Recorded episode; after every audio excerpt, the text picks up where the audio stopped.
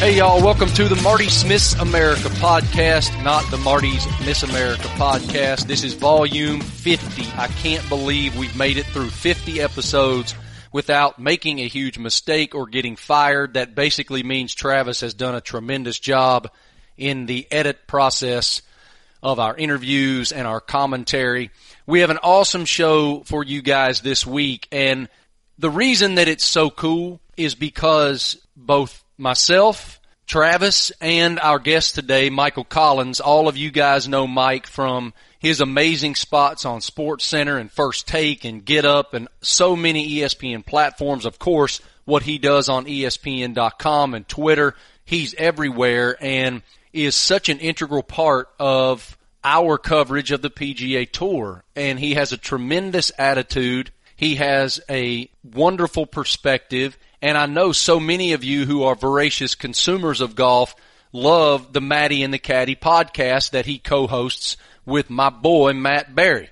Uh, that is hilarious, and they have just awesome interviews with members of the PGA Tour and celebrities who are infatuated with the game of golf. And of course, Michael has covered several Masters tournaments, and this was Travis's first.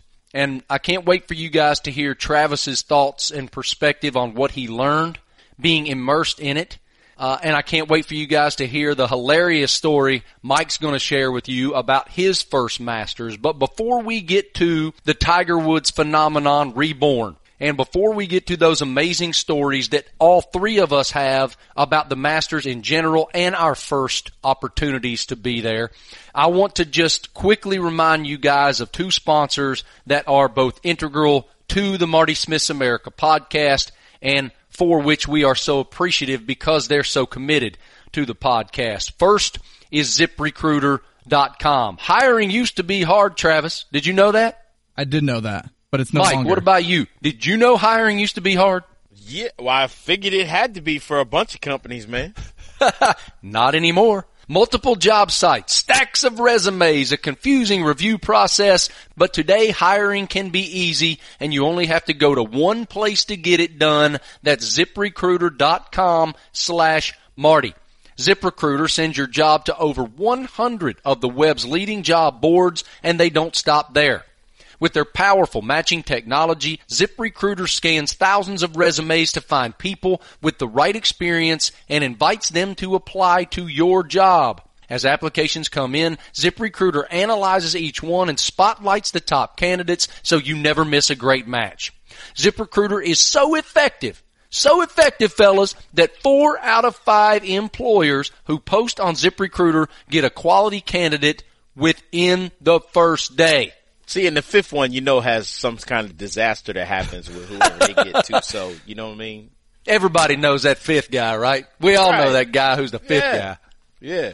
You guys can try ZipRecruiter for free at this exclusive web address, ziprecruiter.com slash Marty. That's ziprecruiter.com slash M-A-R-T-Y. ziprecruiter.com slash Marty. ZipRecruiter, the smartest way to hire. And look, it, it takes a village. It takes a whole bunch of people invested in this podcast in order for us to get to do it each week. And not only is ZipRecruiter invested, so is Tissot.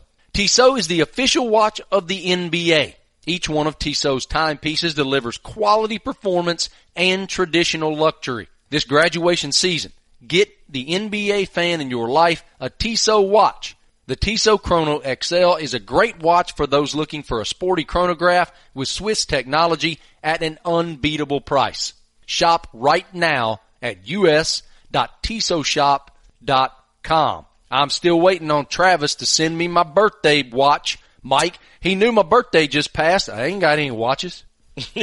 Yo, you, I have your gift ready for you at the Masters, Monday after Masters. I was there. You weren't there. You left me, so I didn't know what to do with the gift.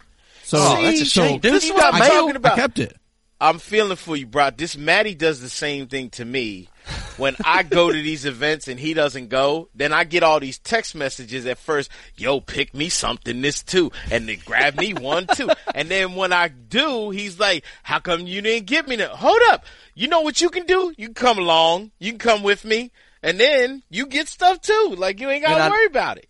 And I know what his, I know what his excuse is. Man, I got a whole sports center. I, I got to be over here on TV, man. Yeah, I can't go with you, dude. Three o'clock in the morning, so I can put on man makeup. Okay, do what you Well, got I'm to do, st- and stop being mad at me for getting some stuff. I know Travis has the internet, and I know he can go to us.tissotshop.com and click the Tissot Chrono XL ship to Marty's house. I'll get one for your I next mean- birthday. You got my address, bro. Let's do this thing. Speaking of doing this thing, uh, all of us had the wonderful blessing and opportunity to not only witness history, but be a small part of it because we were all there physically when Tiger Woods won his fifth green jacket at the 83rd Masters tournament. And what a spectacle. Uh, I have my way of describing it and I can't wait to hear how you two would describe that experience from your perspectives. Mike, let's start with you, man. You've covered several of How many of these have you covered? Oh, this is this is only my seventh one. Why Well, I mean, say That's only, only, Like- only, guys, only. I know. I said only, but you know there are guys there like Bob Harig. They've been to over twenty of them, and Right. this was also the first year Dan Jenkins wasn't there, the famous, you know, sports writer who's probably one of the one of the greatest sports writers to ever live. That we were lucky enough to kind of. I was lucky enough to actually spend a little bit of time with and chat with, and we would argue about stuff. And so, um, it was, you know, my first thought after all this went down, my first thought was, this is going to be like Woodstock was for hippies, where right after Woodstock happened, there was like, you know, a couple thousand people that were really there and they were like, yeah, yeah, I was there. And then about 10 years from now, there's going to be like 2 million people that were like, you know, I was there when Tiger won that Masters in 2019. Exactly. No, you weren't. Like, that means, you know, everyone who was born in 1955 now was like, you know, I was, I was at uh, Woodstock back in the, no, you weren't. Where were you guys uh, when Tiger sunk that putt in and tapped it in in 18? And what were your emotions? I was in the media center uh, because I was doing a live. I was like doing our social media thing. We have this this uh, app called Shortstop. So I was hitting that, which was hitting our uh, ESPN.com's page live, and it was also hitting my Twitter page live. So I was basically, I was doing the work for people who didn't have access to a TV or couldn't watch live on the internet. So I was doing all the updates for them. When that last putt dropped and he hugged Joey, like I, the hairs, my hair on the back of my neck and arms were already standing up. And then when he pushed Joey away and said, we did it, I was like, okay, I really got to hold it together now. Cause as a guy who caddied for a while, I know what that meant to Joey. That Tiger who was never, he wasn't a- lot like the young guys are today, like Jordan Spieth and Justin Thomas and Rickie. D- There wasn't a whole lot of we in Tiger. But with Joey, he's always been we. So when he pushed Joey and said we did it and then hugged him again, like it, it put me back in a place of caddying where I had a guy do that for me and it made me cry.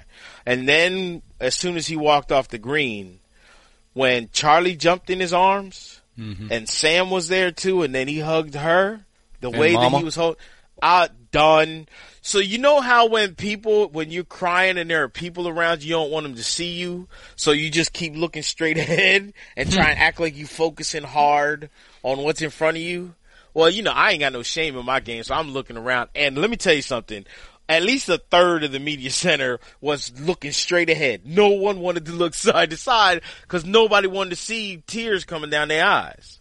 Because in the media center, you're supposed to be neutral. You're not supposed to root. But the other thing that happened in the media center is people clapped. Like, Which is Auto- not only lot- forbidden, it's unheard of. And yeah. forbidden. Yeah, it's just it's an unwritten rule. It's, you know, do you think baseball has unwritten rules?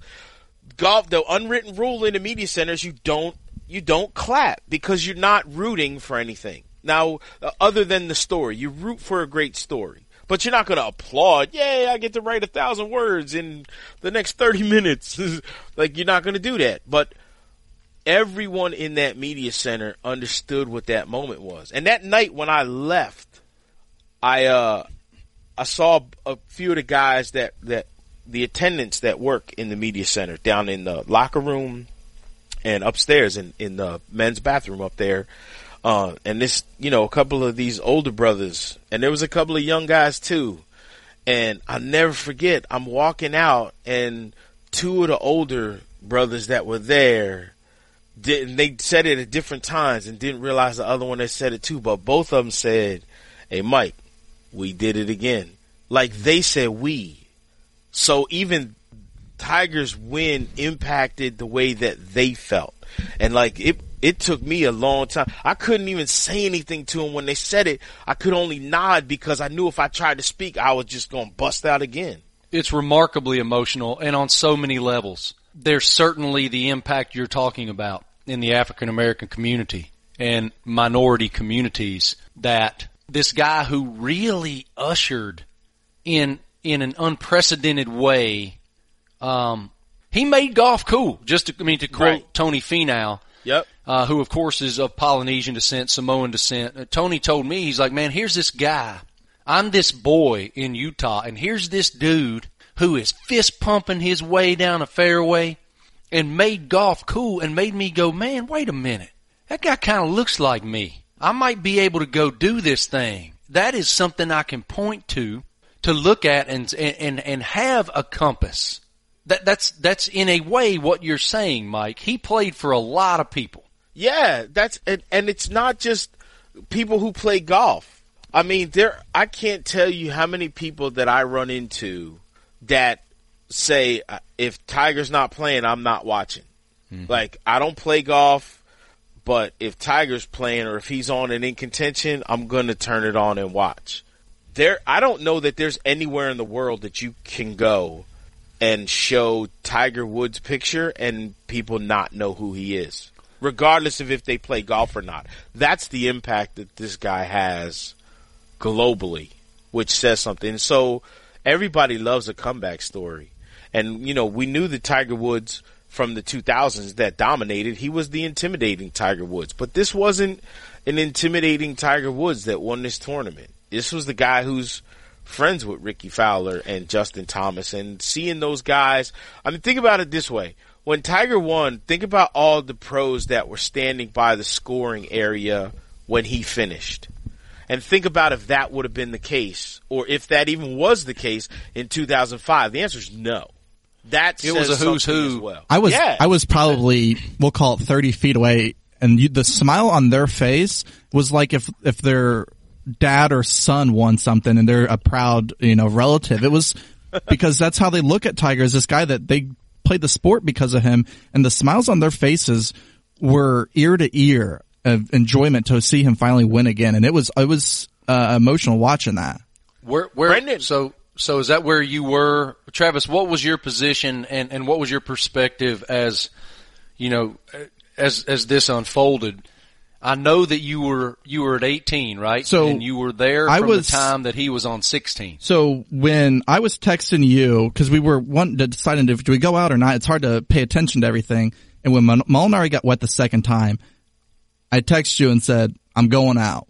Yep. And I go out to 18 and the scoreboard hadn't been updated yet. There's no screens out there. You you don't have cell phones. You don't know what's going on. People are just watching the scoreboard on 18. And when they put that bogey up there, it suddenly wasn't the Masters. It was a sporting event and there was legitimate loud cheering. And then when Tiger got the birdie, the place was going nuts and you could just starting to feel. And so I was near the scoreboard up on the higher side of the green. And then after he won, then I went over by the scoring where the players were to watch him walk in and high five him. And it was an emotional and I was glad that I ran out there to take it all in. Had an azalea in my hand. It was, uh, a moment that I won't forget. So, I gotta tell y'all, you gotta check out the Matty and the Caddy podcast with Joe LaCava because the Tigers caddy because he describes what it's like at the Masters caddying with for Tiger on Sunday. Mm-hmm. And them knowing when this when their score goes up on the scoreboard at 18 that's because awesome. he talks about there's two roars, which I never even thought of before, and Joey describes it. It's it's awesome. So, yeah, make sure you guys listen to that. I'm going to go listen to that. That's awesome. Uh, my thought process on it all was, I, I went out when he was on 17, because I so there were three television reporters there uh, for the Sports Center coverage of the Masters. Tom Rinaldi, who of course is the standard by which all the rest of us are measured. Gene Wojciechowski, who has covered several Masters for us, and both of those guys are brilliant reporters and great writers. And then there's me.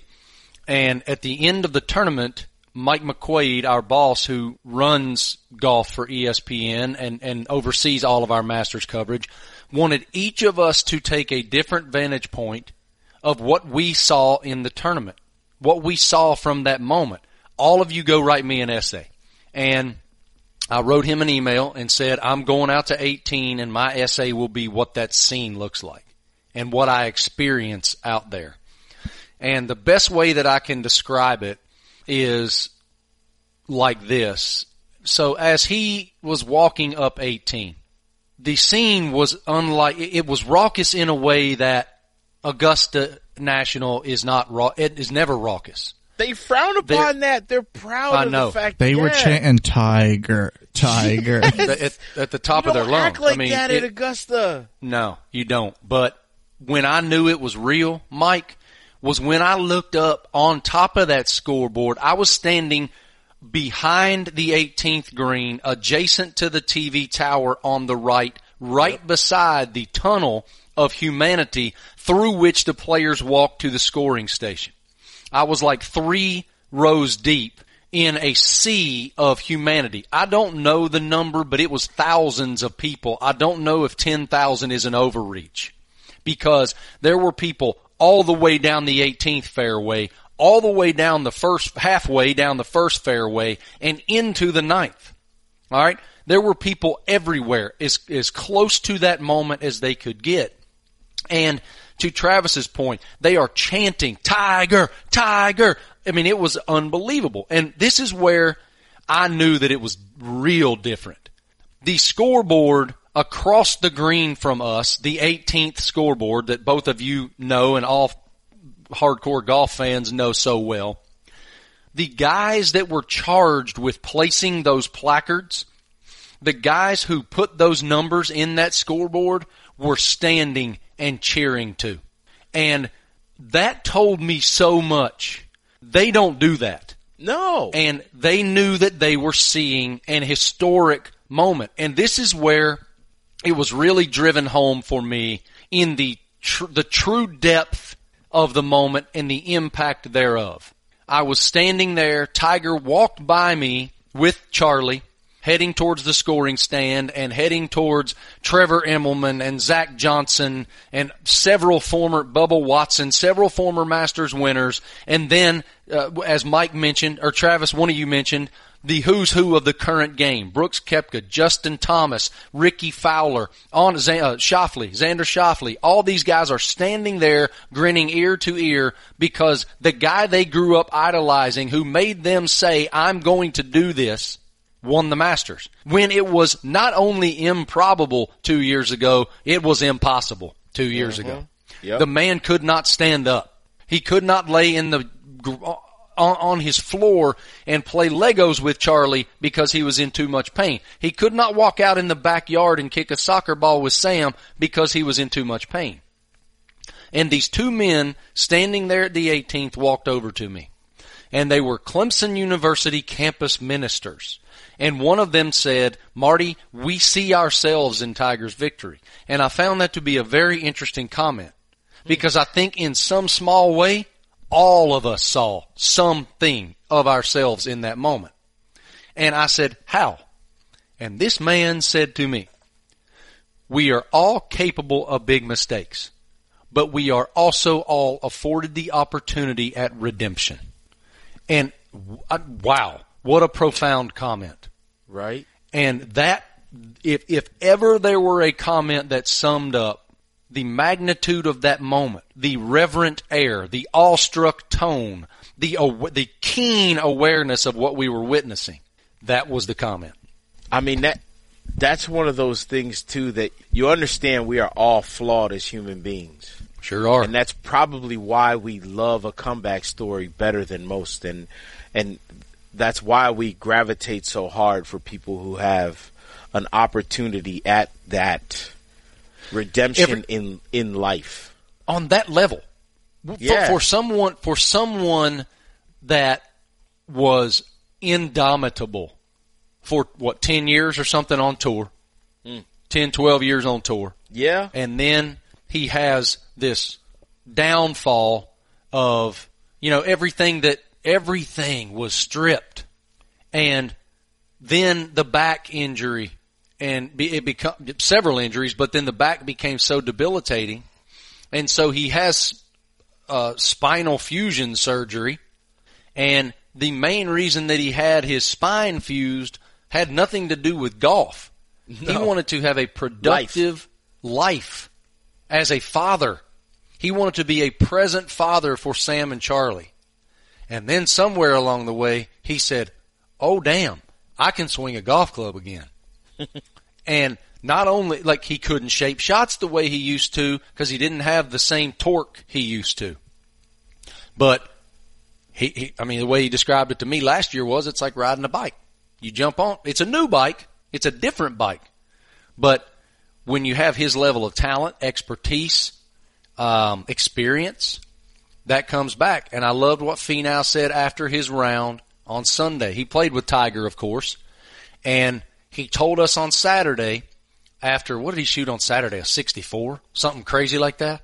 He told us after that round on Saturday. The I, I'm not going to sit here and try to pretend to you guys that the Tiger effect isn't real because it's very real.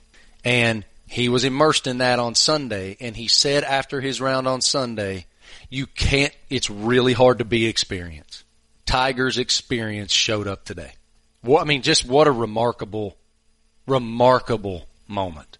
Well, we that was the to see. beauty of what he did on Sunday was watching Tiger Woods do what he used to do, and that was just not make mistakes. And while the thing that was so crazy was that everyone else was making mistakes that we had never really seen them make before. I mean, you think about it.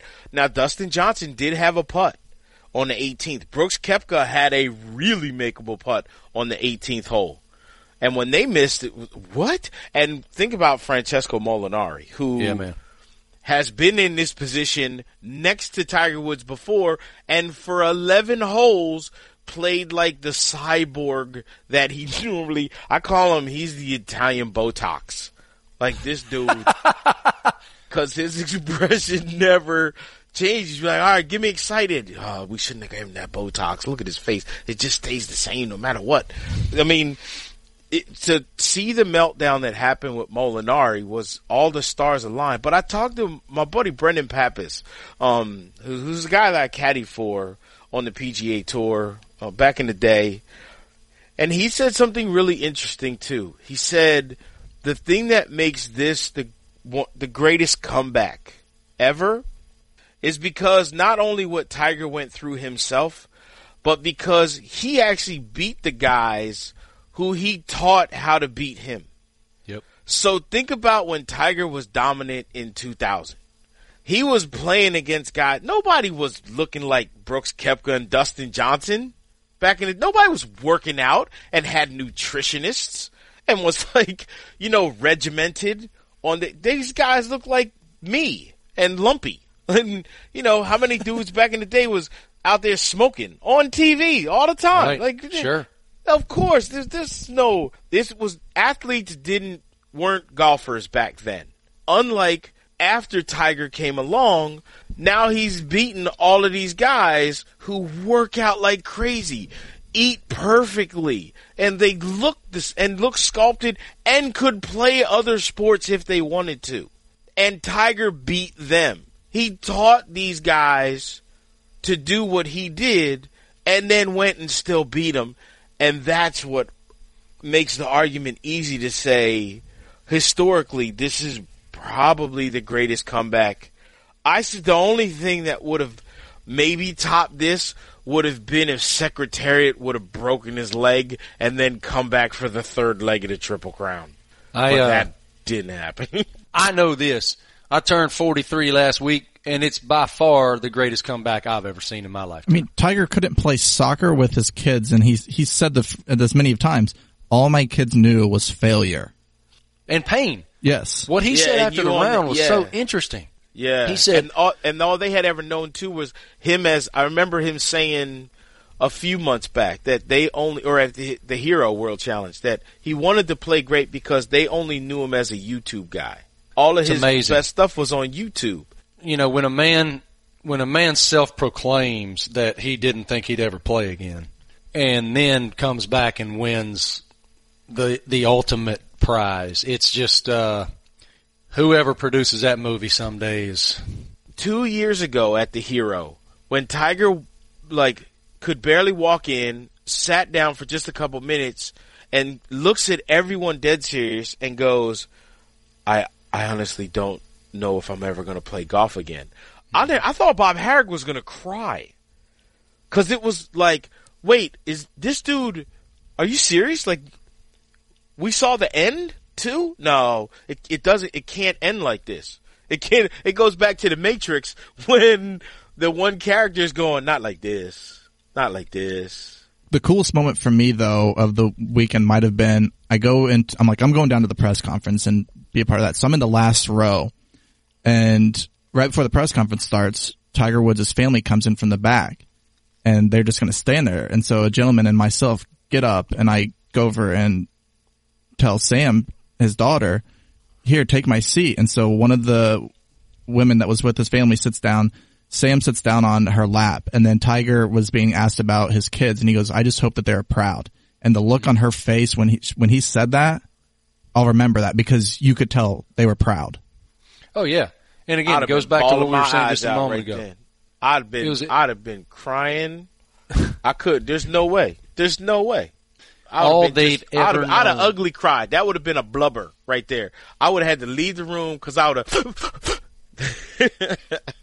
I am not you know- ashamed to say it. I just love the comment that all they've ever known is that golf brought me pain, and now they can have a memory of it bringing us so much joy. That's uh, it's just amazing. Uh, I appreciate so much your time, Mike, and insight, having done this so long and known him so long, and it was a hell of a thing to see. We can't Oh. let, we can't let Michael go just yet though. oh Yeah, yeah, we got to That's right. He's got You a story, to, the story? he's got a story to tell us about the Masters. to know? everybody has their first master's experience. Well, those of us who have been blessed enough to go have their first master's experience story, and it is seared into our memory. Mike's is an all timer. The floor is yours, sir. All right, so the first year that I get to the Masters, I get there Monday late afternoon. It's like 4:15, 4:30. I go into the media center, which was an older place back in the day, um, and I'm just kind of getting my bearings. Where's my seat? All this stuff, and then one of the other guy, one of the other reporters there goes, "Hey, it's your first time. You got to get out there. Get out on the course and just go look at the course." So at about 4:50, I walk out the media center and I walk, I go, I'm going to go on the back nine, see Amen Corner, like up close and real. So I'm walking out and it's like a stream of people are coming. I'm like a fish swimming upstream as people are pouring up the other way. And I get down to the 12th and Henrik Stenson is on the tee with his caddy at the time, uh, Lordy and Fanny, uh, Sunesson, who at the time was just his, his head coach was there as well.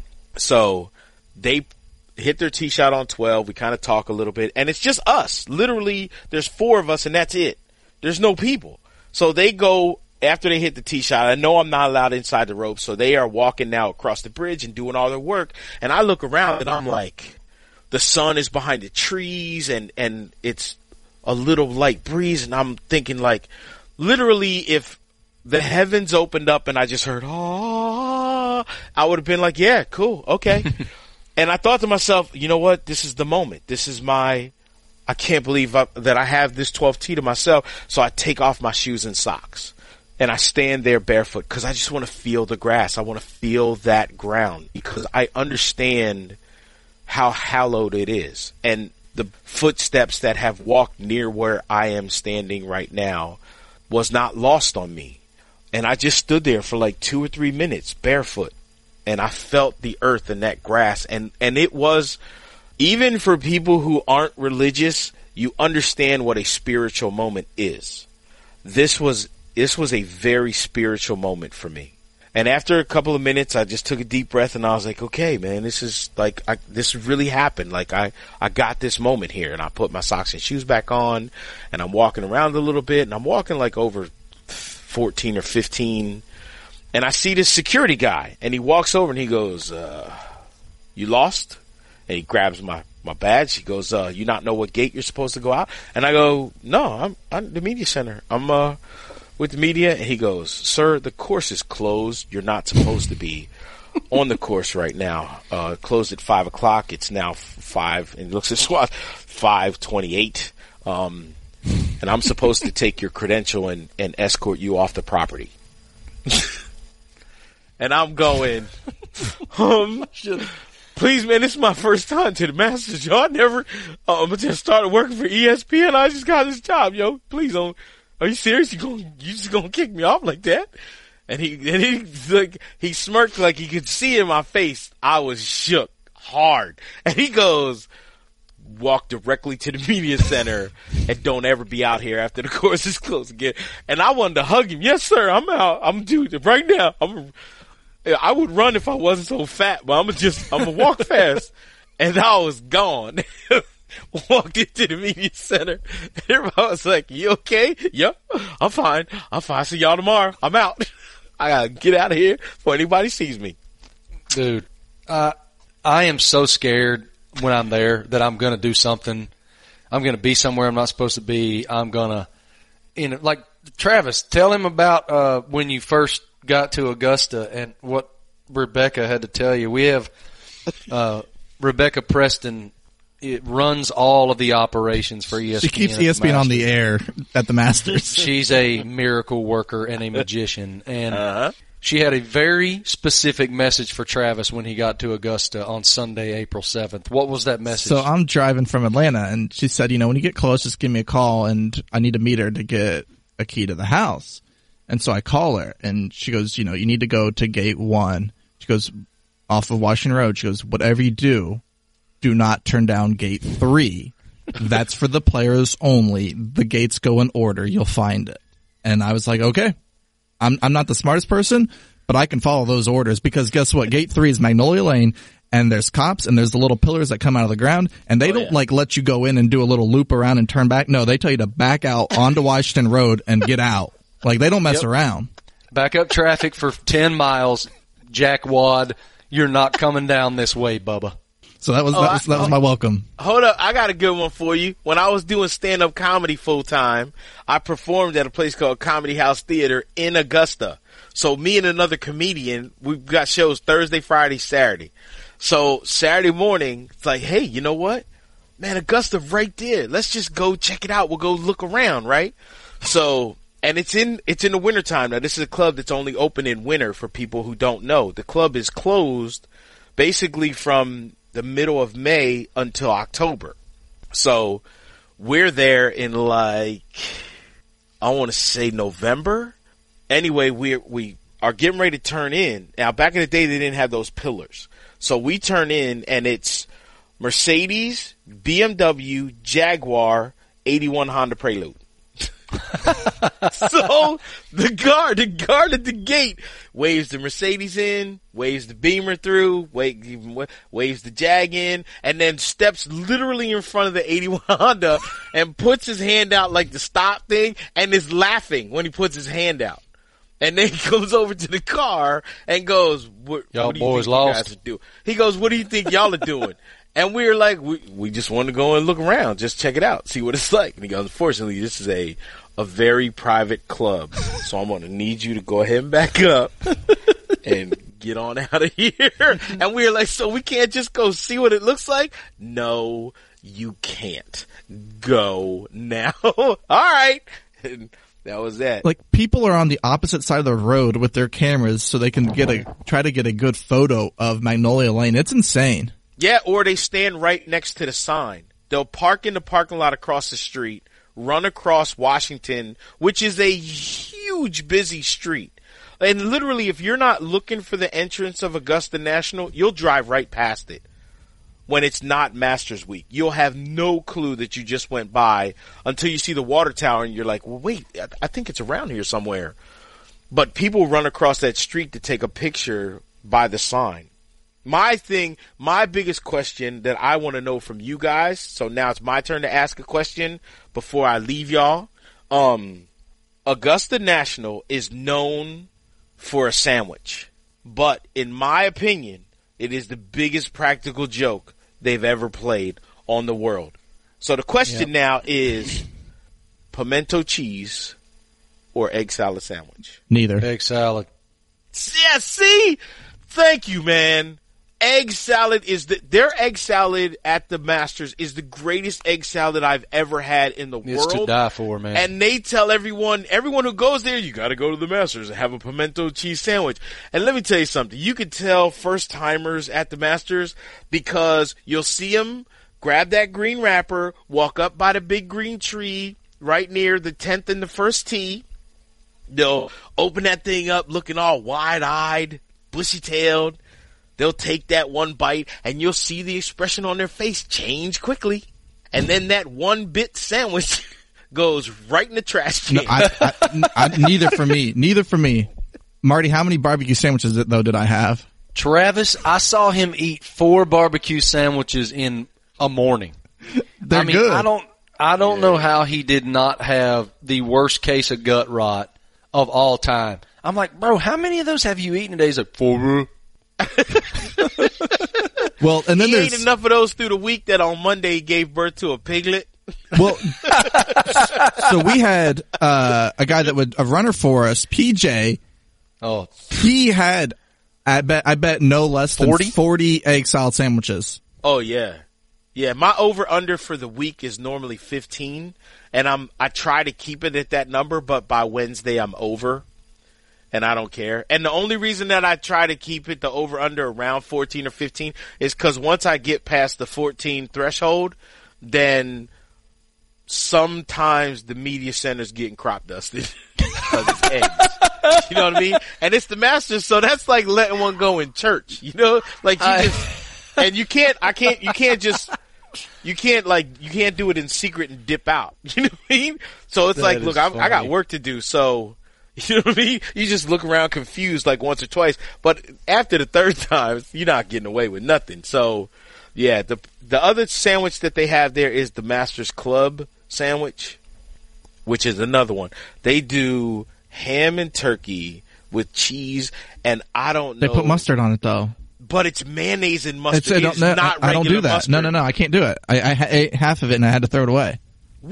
What? You should have brought it to me, man. You don't throw the club out. I had to. I tried to put ranch on it to cover up the taste. I, I don't do mustard. Oh, I, get- bruh, you can't. But I, do I came back to work and I asked our boss, I go, so at the the Masters, they have this grab and go section with food. And I was wondering if we could get that implemented here. And they said no.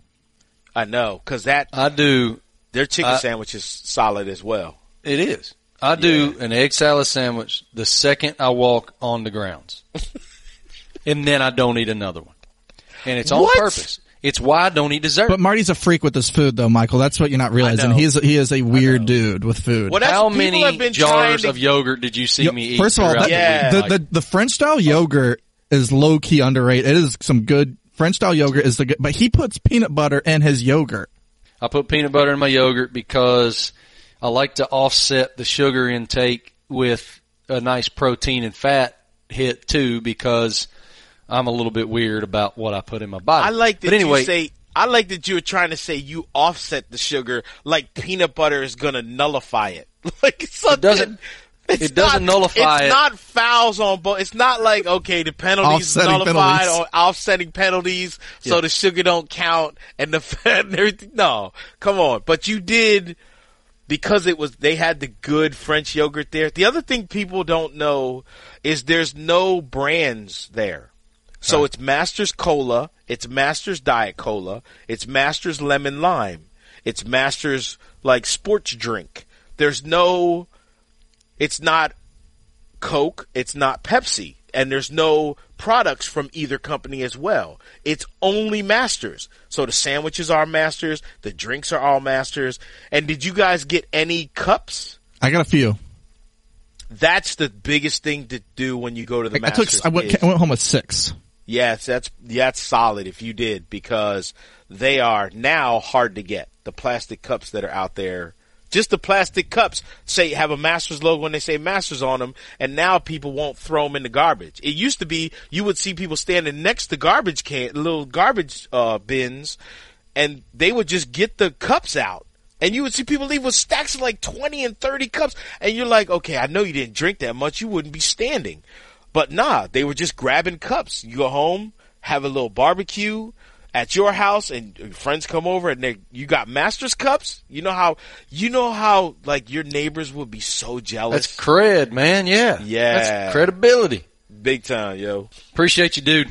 Come on, Thanks man. so much for your time. It's been too long. It's been too long for this to have happened. We got to start doing this more often. You got to jump on the Matty and the Caddy podcast. I got you back anytime you want me on here because people have been bugging us to get together and do something on camera together as No well. doubt. Although, see, with your eating habits and everything, me and you stand next together, we look like the number 10. or we look like the lowercase word low. we would need another skinny guy on my left so we could do a LOL. That's what you get bring Matt Barrie for. It always that's makes true. me laugh, and this happens at the Masters a lot because, you know, I have on a suit every day at the Masters, and my clothes are tailored, and so invariably people will walk up to me and be like, "What's up, Marty Party? Man, you look a lot bigger on TV," and you don't know how to take that. Like, Right. wait a minute. Are, are you? co- Is that a compliment, or do I look fat on television? I'm not sure. That's true. When the first time I met you, I was like, wow, he's really skinny. I'm not skinny. I'm lean. They are not one and the same. Oh, you're skinny. You're skinny, ain't- bro. You're skinny, bro. I'm sorry. You can sleep on Venetian blinds as bunk beds, homie. I'm sorry to have to tell you that, but that's just the truth. And not one person has come up to me and be like, man, you are smaller in person than you are on TV. tell people all the time when I'm on SportsCenter, if the camera adds 10 pounds, there must be four cameras hidden somewhere that I ain't see. That's how when that I works. ran the Boston Marathon a few years ago, I was down to 150 pounds when I ran the race. Yeah, man, it was crazy. And my buddy, my buddy's really funny, and he said, "Son, if you don't find a sandwich immediately, you're gonna fall right through your butthole." right? Either that or somebody's gonna stick a microphone in your mouth. Be like, it's a mic stand. Set it right there. I'm I'm working a solid 163 or four right now, but anyway, Since Michael has, he knows Tiger kind of, should we let him listen to an impersonation and see what he thinks about it, Marty? I think, yeah, before he goes, I think that we should play the impersonation. We'll get Mike's response and then we'll reveal who this is because it had us peeing our pants. Uh, I want to hear this. Go. You just finished with a two under 70. How would you assess your performance? you know, it uh, went good. Went really good. Uh, back feeling really good. You know, course conditions were tough. You know, rain coming down. Uh, the the greens were very very slow uh, with all the you know moisture out there, but it uh, I was locked in today. You know, made some putts, uh, hit some fairways. You know, that's all you can ask for. You know, sometimes it goes your way. Today was one of those days. It went my way. So. That that's pretty solid. Now That's see, pretty good. I think that Tiger impersonation is better than the guy. I, I guess he's English or Irish or Scottish or something. There's a dude who tried to do a Tiger impersonation, and I think I was like, nah, he ain't got it that good. That, That was, good. That was Buffalo Bills quarterback Josh Allen. And Are you I serious? Interviewed, it is. I interviewed Josh and Sam Darnold on the Masters podcast. And at the end of it, it everybody was laughing. I'm like, what's funny? Cause I didn't hear him doing it. And he was doing this tiger impersonation. And I was like, Travis, turn the box back on. We must capture this for Marty Smith's It, it was so, America. he, he kept doing it all day. He did it out on the golf course and the people with him told him stop because you're going to make me spit my drink everywhere. we were standing at Amen Corner with those two, and dude, it, the guy, the, he, it's just very. He is a funny. He is a funny dude. That's funny. Now, see, as somebody now, I need to spend some time with that dude as a guy who did stand up comedy for 20 years before all this other craziness of a career has happened. uh, It's good, crazy. yeah, that guy, that is, wow. Just wow. The fact that he could do it that well is impressive. That's really impressive. All right, brother. Appreciate right, you, man. We've taken Thank too much so of your time already. Be well, and uh, as as uh, as Michael said, you guys go listen to Matty and the Caddy with Joe LaCava and hear his first person perspective on what that amazing day was like. Go to iTunes, search Matty and the Caddy, and listen to that right now. Thanks again, my man. Appreciate you. Anytime, man. We'll do it again soon, homie. I always enjoy spending time with Mike. He's so funny and so gregarious and full of life and passion. And that inspires me so much. And what a fun time to get to relive that Masters experience with him and Travis. And I'm still like trying to wrap my head around everything, and we're, uh, you know, a week week after it happened. I'm a still, decade from now. I'm still you'll trying still to be- like driving when I left uh Augusta National on Sunday. It was dark and walking out, and I purposely got to the car and I put the windows down, just drove nice and slow down, watching like just to kind of just soak it all in because you don't know if you're you're going to get back again. You don't know when or you know if and. You know, I was texting you Monday at the airport, still trying to figure out what we, what just happened. Cause I joked with you on Tuesday or Wednesday, just joking around going, you know what's going to happen? Tiger's going to win this. But like, and not in a serious statement though, just kind of messing around. And then for it to happen and it's your first Masters, it's, it's, uh, something you won't, won't ever forget. No, and it's going to grow in legend as we age and as it ages. That is a timeless moment. That is a moment that is going to go down as one of the most memorable moments we've ever seen in sport. And it's because of all those layers we just discussed with Michael. Uh, mainly the redemption aspect of it. And we both just feel so fortunate to be there. And, And what's, again, what's funny about it is Sunday I was, let me just go back to the gift shop and get a couple things. And one of the things I picked up was a flag. Um, and the, you know, and it says 2019 Masters. And now after he won, I'm like, I'm really glad I have that. It's got the year and it's the bright yellow Masters logo in it, 2019 Masters to have forever to remind me of this, uh, occasion. I feel so blessed to be there, and I know you do too. And um, I'm just so appreciative, and how fun to get to relive it here. And I just want to remind you guys why we get to relive it. We get to relive it on the Marty Smith America podcast because of our partners, including ZipRecruiter.com. ZipRecruiter is so effective that four out of five employers who post on ZipRecruiter get a quality candidate through the site within the first day. Just go to ziprecruiter.com slash Marty. That's ziprecruiter.com slash M-A-R-T-Y. Right now, we appreciate them so much. ZipRecruiter is the smartest way to hire. And also, Tissot. Without them, we wouldn't be able to do this podcast either.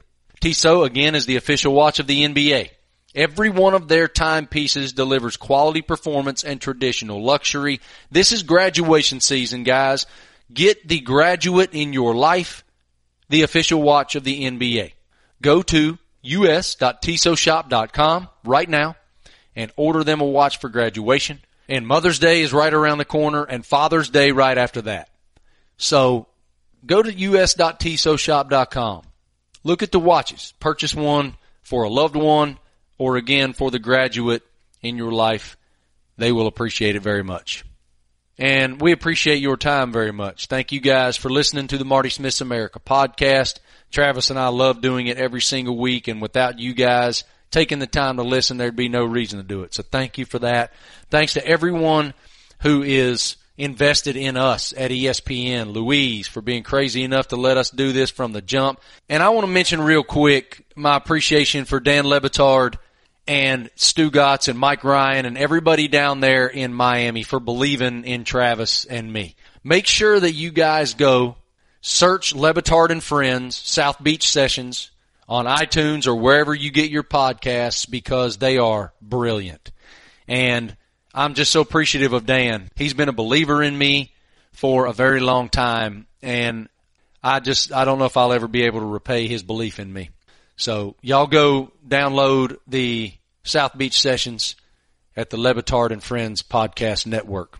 It's awesome to be a part of their network here in Marty Smith's America. And lastly, as I always do, I want to thank the United States military.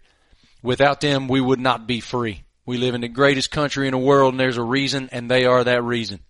Thank you guys so much for the sacrifices you make for us every single day. Please know how appreciated you are. That is Marty Smith's America, volume 50 on the Le Batard and Friends podcast network and ESPN. Subscribe, rate, and review now. Thank you guys. We'll see you next time around.